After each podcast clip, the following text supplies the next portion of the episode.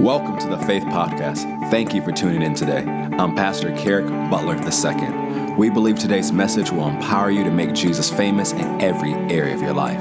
Here's today's message. You may be seated. And if you would, open your Bibles to Ecclesiastes chapter 3. Ecclesiastes chapter 3. The title of my message today is The Fight of Your Life. The Fight of Your Life. God placed you on earth to fix a problem. He saw a need in the earth, and He said, I'm going to create them and I'm going to send them to meet that need. So you've been sent with a purpose. You've been sent to complete a mission. And if you don't know what that mission is, of course, I would really encourage you to spend some time in prayer, asking God to reveal it to you, particularly praying in the Spirit. And God will. He gives wisdom freely, and of course, He's not going to keep from you the plan He has for your life. But there are many of us who already know what that plan is. And we've been pursuing that plan. We've been trying to live the dream God placed in our heart. And we've learned that pursuing your life mission is hard. Am I the only one that could say that? We've learned it's hard, man, that you could find yourself fighting the fight of your life just trying to do what God wants you to do. And that's because you have an enemy who will do anything to stop you. And he does not fight fair. So you can be someone who is trying to follow the dream God placed in you and yet facing failure, discouragement, depression, betrayal, sometimes even grief. The enemy may even use your family and your friends against you. Well, I'm preaching better than y'all saying amen today. And he'll do all of that to keep you from completing the mission that God has sent you to complete, from living the dream that God has placed in your heart. And so you end up in the fight of your life, which is really the fight to live God's purpose for your life. And I want to share a few things today that I think will encourage those of us who have been in the middle of that fight. And even as a church family, this church has been through that kind of a fight. And so, Ecclesiastes, Ecclesiastes chapter 3, you know, in Detroit, if you, we live very close to Canada, meaning you can literally get on a bridge or a tunnel and, and of course, go from the US to Canada. And, you know, in life, we like to go over the bridge, right? I can still see the sun, the clouds, I can feel the air. But often we end up, we find ourselves having to go through the tunnel. You know, my wife doesn't like tunnels. I know other people that don't like tunnels, especially when they're underwater. Anybody else like that? You know, it's like, you know, can we not do the tunnel thing? Can we? I don't like tunnels in life.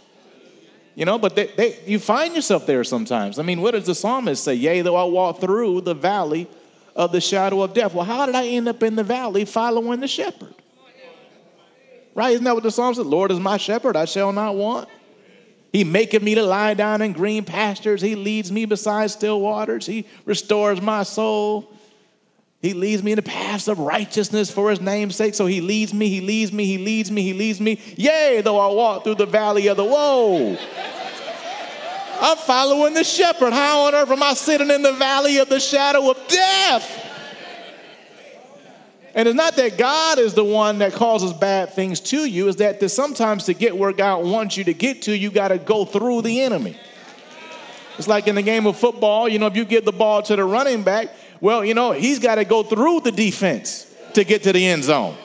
And sometimes that's where you find yourself in life, having to go through the tunnel to get to the place God has for you. But I want you to notice that the key word there is through. You're not staying there forever. You're coming out. Turn to him and tell him, I'm coming out. Turn to somebody else, tell him, I'm coming out. Find one more person, tell them with a little attitude. I'm coming out. Yeah, you're coming out of the tunnel, and I'm here to tell you really that I believe that you are out. I believe we're in a new season. I believe we're in a new day. So let me try again to read Ecclesiastes chapter 3, verse 1. To everything, there is a, what's that word there? To everything. I just want you to get that. Everything you can think of, there is a season. The New Living Translation says, to, for every activity, there is a season. The Amplified Bible says there is a season, a time appointed for everything. And it says here, a time, that word time, the Hebrew word, of course, the Old Testament is translated from the Hebrew. So the Hebrew word there for time is now. A now to every purpose under the heaven. So there's a season for everything, and there is a now for everything. He goes on to talk about some nows a now to be born, and a now to die. That's what that word time means, right? A now to plant, and a now to pluck up that which is planted. A now to kill, and not just because somebody made you mad, and a now to heal. A now to break down, a now to build up, a now to weep, and to laugh, to mourn and to dance, to cast away stones and to gather stones together, to embrace. Well, that's for married folk. To refrain from embracing, that's for single folk.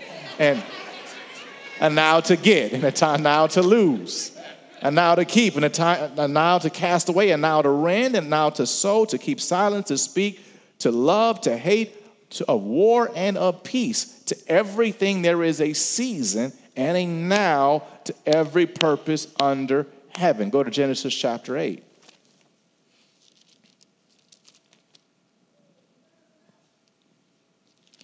Genesis chapter 8,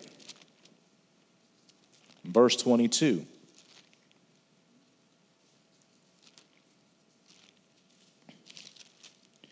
It reads, While the earth remaineth, and of course we just saw that in Ecclesiastes, under the heaven.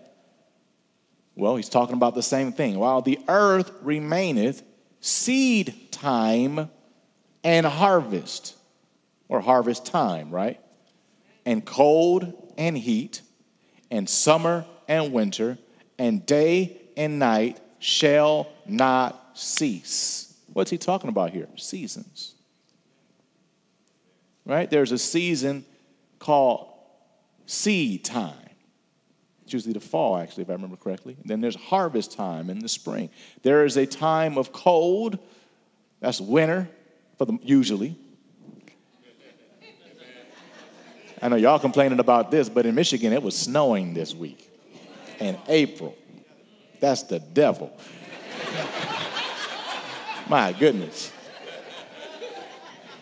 There's a season for cold, it's called winter, a season for summer, right? That's how the world works. There's a season for everything. And then there's a now often within that season. I remember when my wife, of course, uh, first uh, was pregnant with my daughter. And I remember the first time very vividly, obviously, of course. And some of you might remember that around that time. And I remember getting to that last month. And really, the last few weeks, you know, she couldn't hiccup without me jumping. Like, oh, like, what, baby? What's that? Nothing, baby. I just, you know. And why? We were in the season. And but the baby decided that she wasn't coming until it was four days after her due date. On that fourth day, that was the now. Do you see? To everything there is a season. This is the time frame when this should happen, and then there is a now when this is it. Right?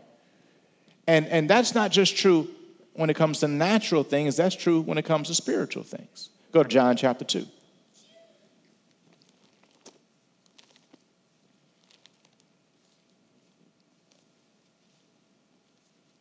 John chapter 2, many of us know this story. This is with Jesus turning water into wine.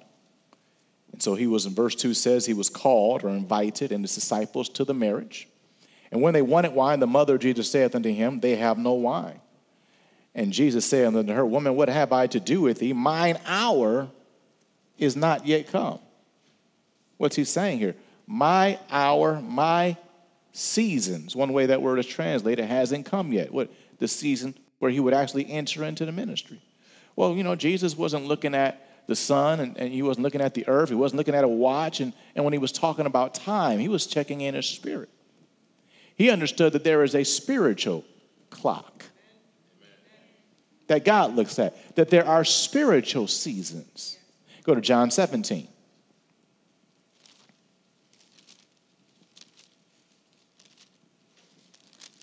Verse 1. These words spake Jesus and lifted up his eyes to heaven and said, Father, the hour, the hour is come. Glorify thy son, that thy son also may glorify thee. The hour for what? The hour for him now to be crucified, for him to die for our sins and rise again. Well, that was a different season in his ministry, right? He had a season where he was going about preaching and teaching and healing. That's really what he was talking about in John chapter 2. But now that season is over, and now he's entering another season where he's now going to be our substitute, or he is now going to pay the price for our sins. Well, once again, notice that he's not talking about something that you can, you know, tell by looking at your watch or by looking at the calendar. He's talking about a spiritual season because God does things in seasons, including spiritual things. One more, Galatians chapter 6. God does spiritual things in seasons. Galatians chapter 6 and verse 9. This is talking about giving, of course, encouraging believers to give.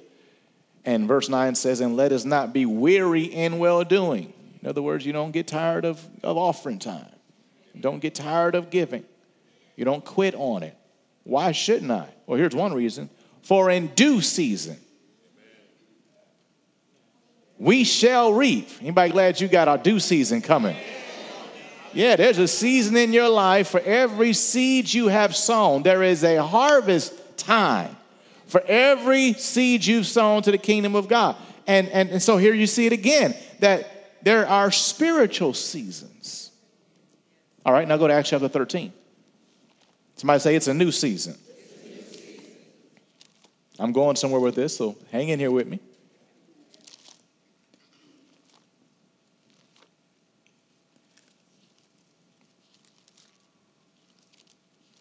Acts 13,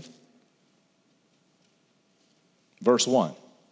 Now there were in the church that was at Antioch certain prophets and teachers, as Barnabas and Simeon, that was called Niger, and Lucius of Cyrene, and Manaen, which had been brought up with Herod the Tetrarch and Saul. I look at this as a men's faith group right here.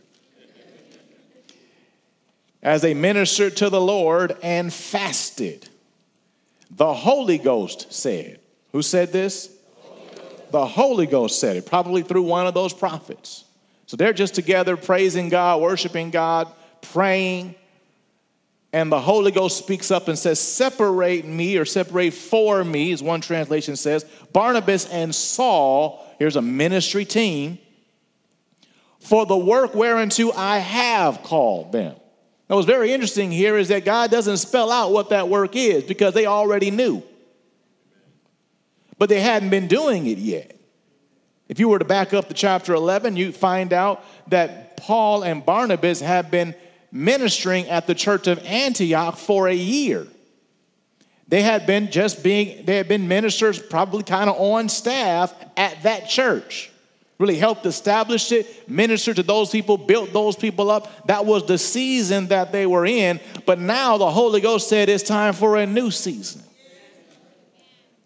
He says, Now I want you to separate those two. They're going to leave, because I want them to do the work I've called them to do. And of course, if you read the rest of the book of Acts, you know that work was to go and preach to the Gentiles, it was to start churches, it was eventually for Paul to go before kings.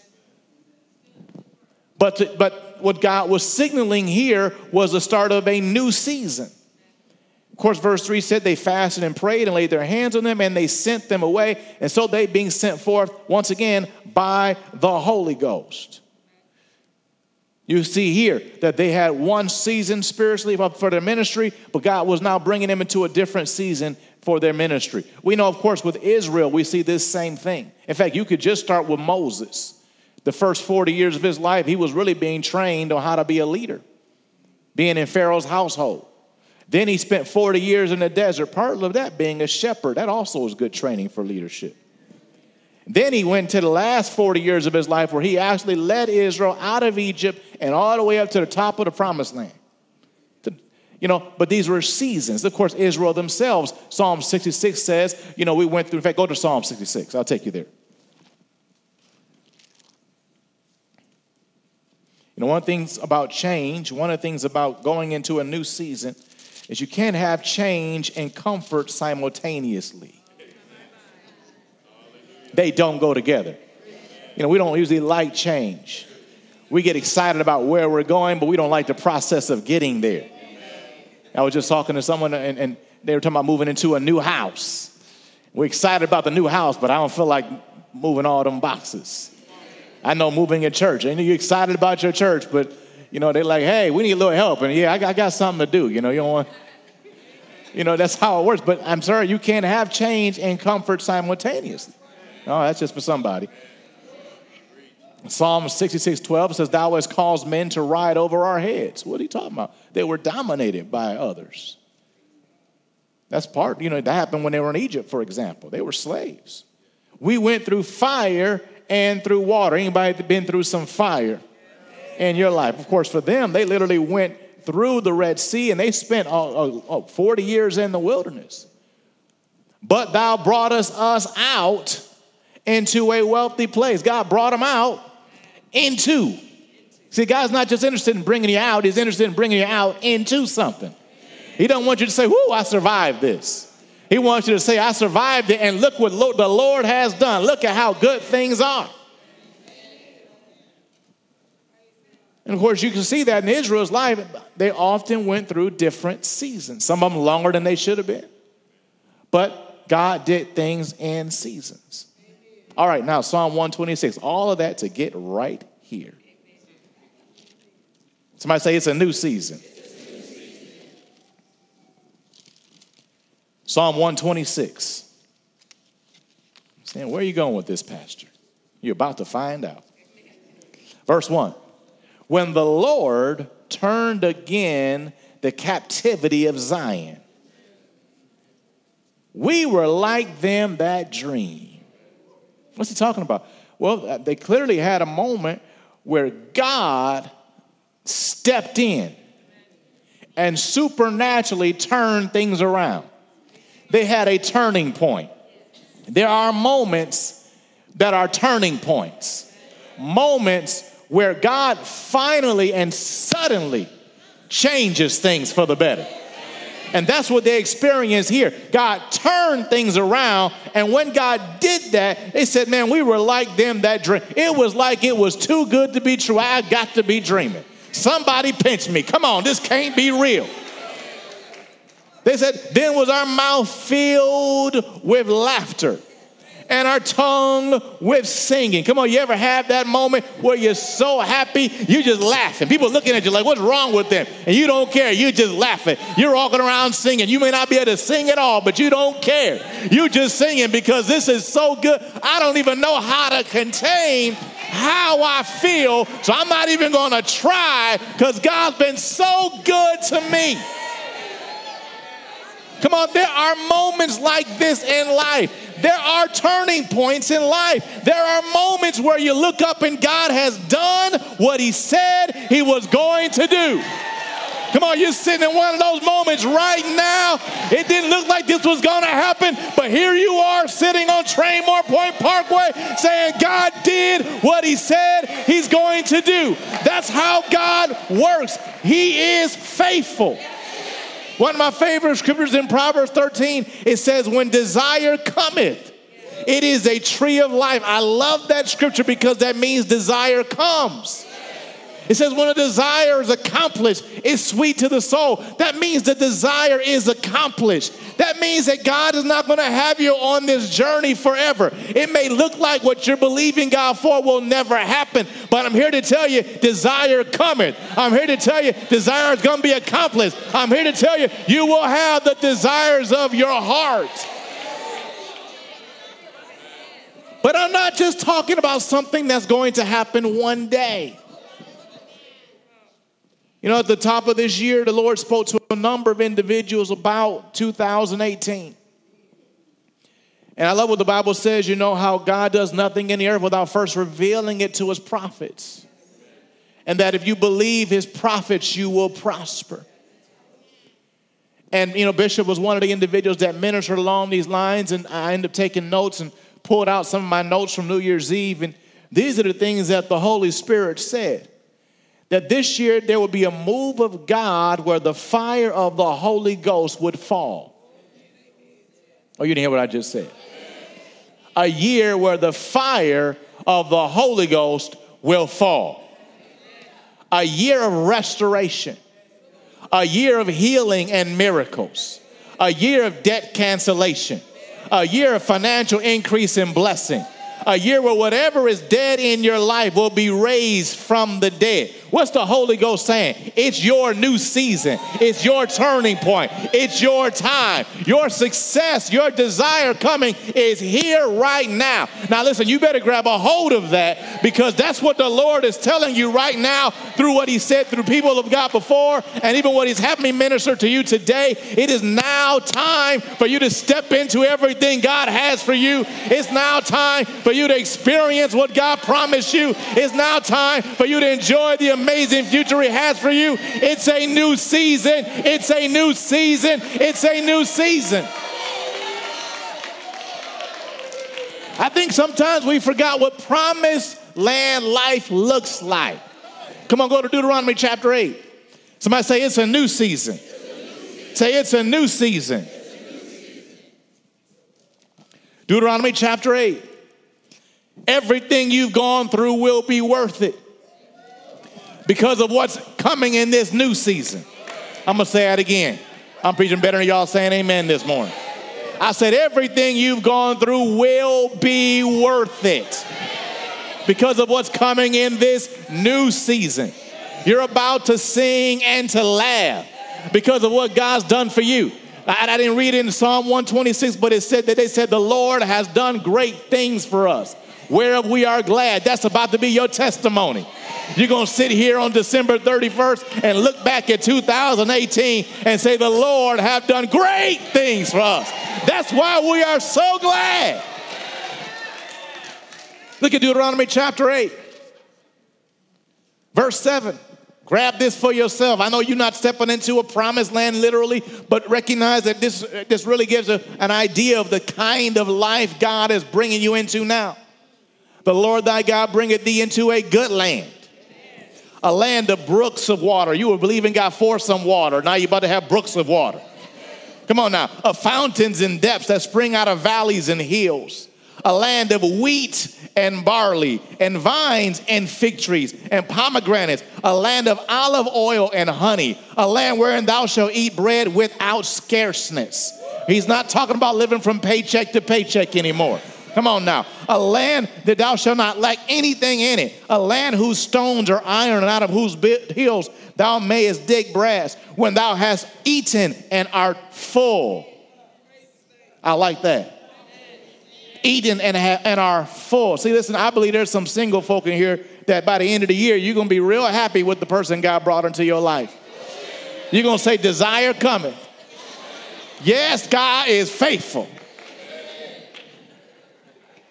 Then thou shalt bless the Lord thy God for the good land which he shall give you. Verse 12, lest when thou hast eaten our good, are full and hast built goodly houses. That means fine houses, and dwelt therein. And when thy herds and thy flocks, what's that word there? Multiply. And thy silver and thy gold is what? Multiply. And all that thou hast is what? Multiply. Is listen, look at look at this promised land living here. Look at this promised land living. No lack, no scarceness, eating and being full, God multiplying everything you have. I won't take it there, but you know, in Deuteronomy 6, he talked about them living in houses they didn't build, eating of things they didn't plant in Deuteronomy 28, he says, You're the head, you'll be the head and not the tail, above only and not beneath. You're not borrowing from the bank anymore. You're now the lender. You are not the least anymore. You are set above all nations of the earth. You're more blessed than the people around you. That's promised land living. And I believe that you are in a new season, that you are stepped into your promised land. That you've done that individually and we're doing that collectively. We're in that season. That's why the fight was so hard. That's why it was so tough. That's why you went through some of the things you went through.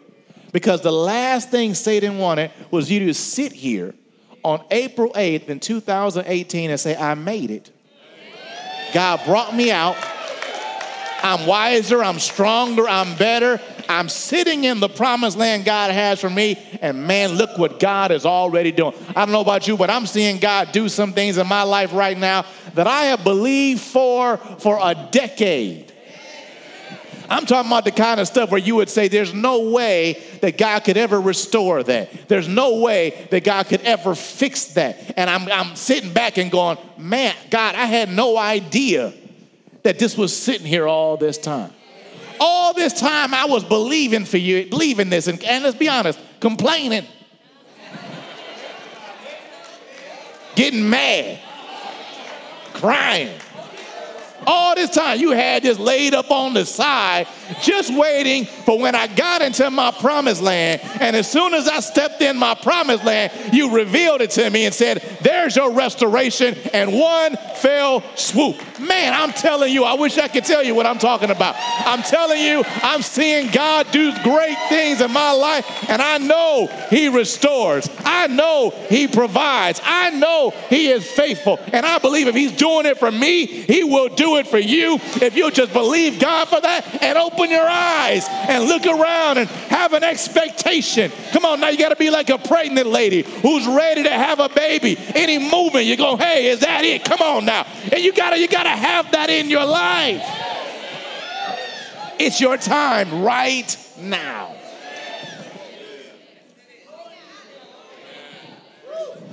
See, now that you're in your promised land, there is a way you gotta act. If you're gonna be in a new season, you probably need to be a new you. Come on, there's some stuff you're gonna have to leave behind. There's some habits you're gonna have to let go of. There's some unforgiveness you're gonna have to get rid of. Let me show you a couple of things you need to do. Go to Isaiah 43. Somebody say it's a new season. Come on, we on, on some new turf. God's about to do some new things. And it's the way God works. When He opens one door, there's often many doors after that one door. You look up and, and you see new opportunities, greater opportunities. This is a season of opportunities. So you ought to expect that. I, that's not on my notes, it's just what the Lord's saying to me in my heart to share with you. You ought to expect opportunities. You really ought to be on the lookout for opportunities. Well, we often think about it. Let's just say, for example, when it comes to money, and this applies to more than money, what I'm talking about, but you know, we think about I need money. So we're looking for cash when God gives you an opportunity. You ever notice? I love something I think Bishop Jake said once. He said, You ever notice God's not creating desk? You know, He's not dropping desk out of heaven. What did He give you? A tree. Oh, you're not hearing me. He gave you a tree. He gave you imagination. He gave you a spirit so God can show you what that tree could become. He gave you a hand so that you can go to work. And when you did that, whoo, look at this desk. He works with you, not just for you. And part of our problem is some of us are waiting for God to do stuff for us. When He's saying, I gave you a tree. Look for opportunities because they are there.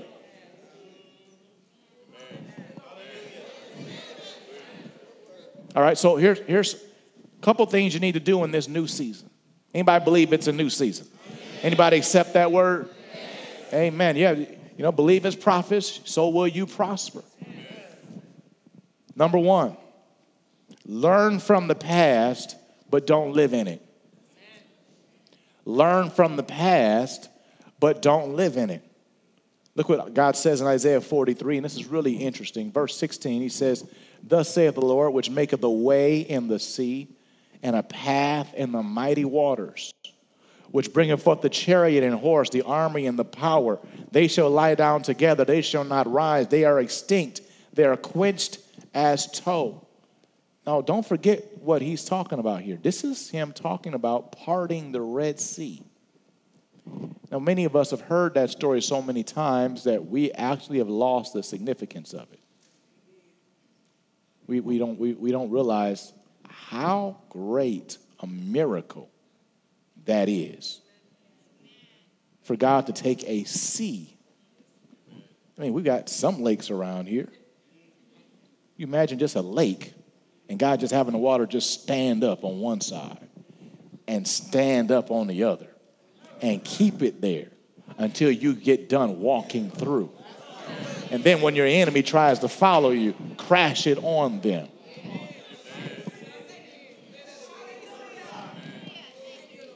That's what he did with the Red Sea. And then after that, he says in verse 18, Remember ye not the former things. What? Shouldn't I? I should have a Red Sea painting in my house. I should have Red Sea on my watch. Red Sea wallet. I mean, I should keep that in front of me all. Remember ye not the former things. Neither consider the things of old. Well, why on earth would I not even think about what you did for me before? Behold, I will do a new thing. Now it shall spring forth. Listen, listen. now. oh my goodness. Now it shall spring forth. Now, and listen, it's so good that it's to make you forget about what I did before. You thought I did something when I parted the Red Sea. What I'm about to do is to put that to shame. Come on, y'all, y'all, you listen.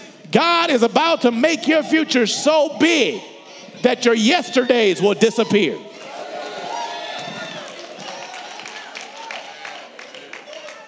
But you do have to do what he said here. You got to make a decision to learn from the past but not live in the past. Paul said it this way forgetting those things which are behind and reaching forth to those things which are before, I press.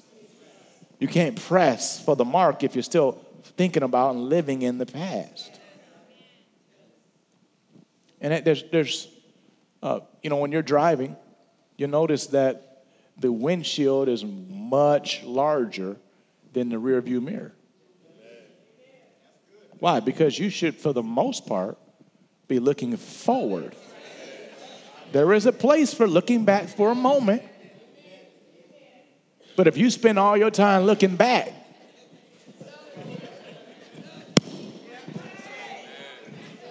and that's how people live life. And they become prisoners of their past, and it robs them of their future. So, one of the things you got to do is you got to learn to forgive everybody for what they did to you in this last season. I mentioned how Satan will use people against you, sometimes even family and friends. And you must, for your sake, forgive everybody. And that includes forgiving yourself.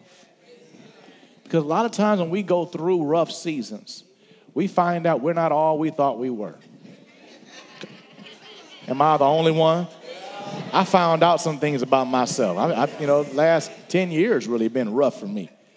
And I found out some things about myself. And there were days I looked in the mirror. I'm going to be real honest with you. I said, I hate you, man. I'm being real honest. I don't think I've ever shared that publicly. There are days I literally looked in the mirror and said, I cannot stand your guts. I can get away from everybody, but I can't get away from you. I'm just being real. Am I the only one ever felt like that?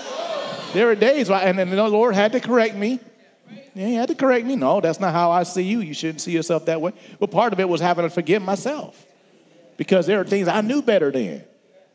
And I found myself doing. And I'm like, man, come on. And yet you've got to realize that if God has forgiven you, who are you not to forgive yourself? You got to move on. Thank God for the blood. If you're cleansed, you're clean. And live clean. Sometimes, though, the greatest enemy to future success is past success. And sometimes you're so busy living in the past, you see church people do this. Only this song from this age is anointed. It can't be anointed if it wasn't from 1975 with this type of chord and this type of sound. Any of that new stuff, that can't be anointed. Only, and church can't be anointed unless we do it this way, like we used to, because the glory fell so hard on that day. The same thing Israel did. You know how uh, God used an ephod with, with Gideon, get a great miracle, and then they took that and they hung it up and began to worship that. It wasn't the ephod, it was the God who used the ephod. It's not the song, it's the God who gave the song. It's not, you know, and you see the same thing in business. Toys R Us just went out of business. That's crazy. It's nuts. You ever imagine that? Could anybody ever have told you Toys R Us would go out of business? Come on, we all. I, I, I don't. I don't want to grow up. I'm a Toys R Us kid. We know the song. We know the commercial. They were on top of the world. I remember, of course, when Blockbuster Video was the place. Y'all remember Blockbuster? Some of the young folks look at me like, what in the world is a Blockbuster? What you talking about? I know, I know. Now I'm officially old. I get it. So, but there used to be, you wanted to watch a movie, you go to Blockbuster. Blockbuster on the, and the way the story goes is that somebody in Blockbuster pitched the idea of offering their services online. And they said, ah, we don't need that. So they didn't do it. So Netflix came. And Netflix did it and put them out of business. You got to be very careful to not get so caught up in your past success that you miss out on a new thing God wants to do going forward. Whatever way you look at it, you must learn from the past, but don't live in the past. Number two, 2 Samuel chapter 5. Like something David Winston said, he said, You can't move forward looking at what's behind you. Likewise, you can't become who you are called to be thinking about who you used to be.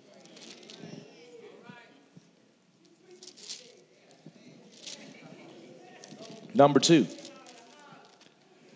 be ready for a new attack.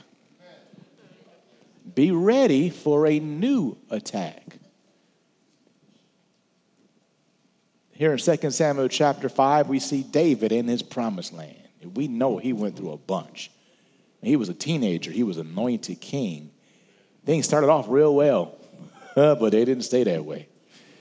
The king is trying to murder him. He's running for his life. He's lost his wife. His wife's given away. He lives in the wilderness. He lives with the Philistines. I mean, he had to have many moments where he's like, man, God, what in the world's going on?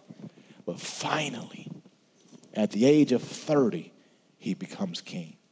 And even then, he has a bit of a battle for a while. And at 37, he becomes king of all of Israel. What God promised him has come to pass. This little shepherd boy, the young, youngest in his family, is the king of Israel. Man, wow, look what God has done, right? And then we get verse 17. But when the Philistines heard they, they had anointed David king over Israel, all the Philistines came up to seek David. Well, that the King James does not do a great, great job of explaining this. So the message translation says it this way They came on the hunt for him. They came to attack him. They heard he was a new king, and they said, We're going to take him out right now. You know, what was it? The Black Panther movie that was so big last month?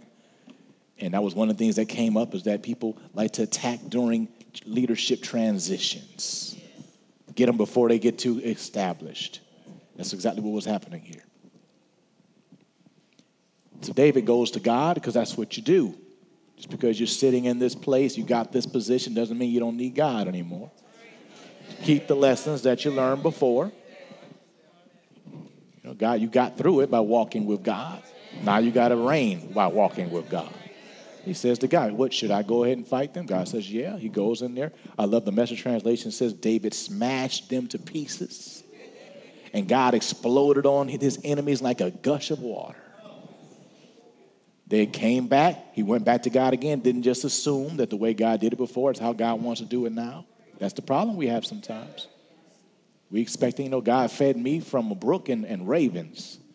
And, and the brook dries up, but we still want God to feed me from a brook. And God's saying, I got somebody over here in Zarephath to take care of you. Switch.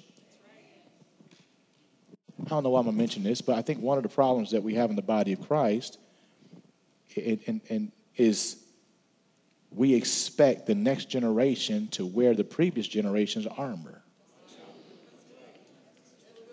Like, I don't expect Kerrick to be me. I would be upset if he tried to be me. Remember when David had to face Goliath? He tried to put on Saul's armor. He couldn't do it. I'm not tested in this. I, what I've been doing is I've been working on my slingshot skills. Now, I, now, God can get it done through the armor with you, but God's going to get it done through the slingshot with me. The goal isn't how, it's what. It's who. Anyway, David seeks God. Y'all easy to preach to. I forgot. I'm trying to stay within my time frame, and I'm like, oh, I better stop because the next group will be walking in here like, what's going on? So God speaks to him, and, and he has victory. In Acts 13, I won't take it there for time's sake, but you know, we talked about how Paul was sent and Barnabas to go preach, and the, it seems like the very first place that we read about, they're going to go preach to this man in authority, and there is a sorcerer there you know, kind of like Miss Cleo. Y'all anybody remember Miss Cleo? She passed away, and I hope somebody got her saved before she passed away. She'd be on TV all the time. She was a psychic. Well, here, you got the male Miss Cleo. He gonna stand in the way. No, you're not coming to preach to him.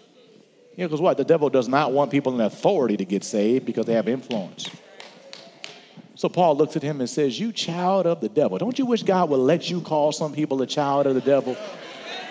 Jesus called folk hypocrite. Like, God, when can I hear that word of the Lord? Can I get, I want to. He says, You child of the devil. He says, If you think, he said, You're going to go blind for a season. And the man struck blind right there. He's looked just like that. And the man that they came to preach to, he didn't even have to hear a message. Whatever you about to say, I already know it's real. And that's what's going to happen with you. Satan should have took you out before this.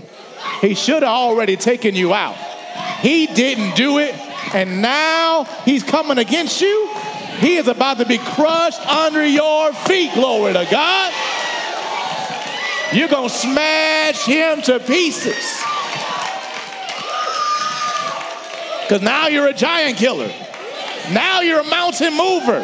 Now you're somebody that knows how to be used by God and to do great things for God.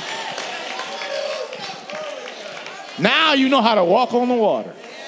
So a new attack is coming. But remember that when it comes, greater is he that's in you than he that is in the world. And remember that it is vitally important to stay full of the Holy Ghost. Having a daily prayer life so you can be led by the Holy Ghost like Saul was, Paul, excuse me, David was, and like Paul was. Because the Holy Ghost is the one that's going to tell you this is what you do, this is what you say. All right?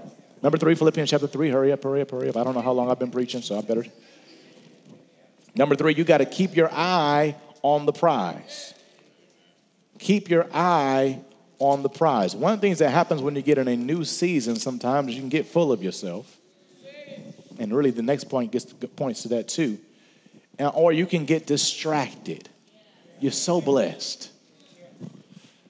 Things are so good that you forget why you're here.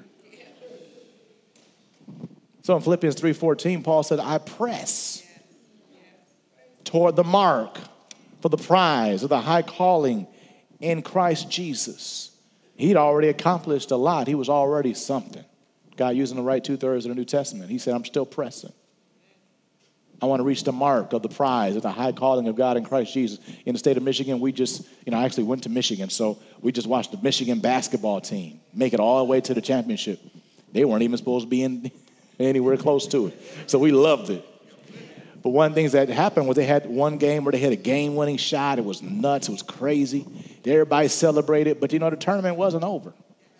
You celebrate for a day, and then you got to prepare because you got another game. And the same thing is true in life. You can't celebrate too much. You know, you can't miss and miss out on the ultimate prize. And what's the ultimate prize for us? You are here to help God build his kingdom. You are here to please God as well as enjoy your life. But really, the order is please God, build the kingdom, and enjoy your life. That's the right order. So, my goal is to please Him. That's what I live for. My goal is to help Him save as many people as possible, to make disciples that make disciples. And, and, and then, I, and then so you got to stay focused on why God put you in the family you're in, and the job you're in, and the church you're in. You can't get so caught up in all the other perks that you miss out. Why is that important? Remember what happened to David? He is king, he's a great military leader. Time comes to go to war, and David decides to stay home. That's not what he's called to do. His men are on the battlefield, and he's home, hanging out at the palace, enjoying being king. One night he gets up, he's walking on the roof of the palace, and he sees this woman taking a bath. And uh oh is right. We know the rest of the story. All of a sudden, you know, lust gets a hold of him. Has her brought to his house. Not that he don't have wives and concubines. There are certain things God allowed them to do for a season while they kept progressing to where He wanted them to be. He had wives. He had concubines. I mean, if you if you really that you know you really you need some go go find your wife. But the real problem was that he was even there, because that don't happen on a battlefield. He lost his focus, ended up costing him a lot. He had the death of a child. He had two sons betray him. He had sons get killed. All that stuff happened because he stopped focusing on the why. Remember to keep your eye on the prize. God put you there because you are a soldier in his army. You're to help build his kingdom. Keep focused on that. Then, last one, number four, in John chapter 5. I'll take you there for a moment. Somebody say it's a new season. Give God the glory. Give God the glory. Verse 19, it says, Then answered Jesus and said to them, Verily, verily, I say unto you, the Son can do nothing of himself. What he said the Father do. What's Jesus saying? I can't do anything without God. I can't do anything without my Father. And you find elsewhere in Scripture him saying this, Paul saying this. You heard the song that you all sang just a few minutes ago, and everybody kept saying, to God be the glory. I want God glorified in me. God is the one that did this. God is the one that blessed me. God is the one that was merciful to me. God is the one that opened this door. God is the one that brought about this success. When God gives you success, handle that success in a godly way. Because without Him, you can do nothing. You might say, Yeah, I work hard. Who gave you the brain to even think? Who gave you the hands? Who, who did any of that? He did. It's not that God, God will, when you give him honor, he'll have men honor you. He's not going to ignore what you've done, but what's important is that you know it's because of him. Always give God the glory. I'll end with this. I remember a picture I saw online. I never forgot it. And it was Will Smith and his wife Jada. I don't know what, what movie premiere they were going to or if it was the Oscars or what. But, uh, you know, usually, obviously, there's the paparazzi out there. There are people there taking pictures and videos and all that stuff. So Will walks with Jada, and then he leaves her right here, and he goes in the side, and he goes like this. Anybody seen that picture? And Jada just poses, and I'm like, that is how you do it. That man, his wife is, is happy with him. He's gonna be happy tonight. He's like, I don't want none of y'all. Now, he's a big movie star. He's like, I don't want none of that glory on me. Look at this woman. I want y'all, I want y'all to watch her shine. And just drew all the attention to her. That's really what we ought to do with God. Well, look what God did here and what God.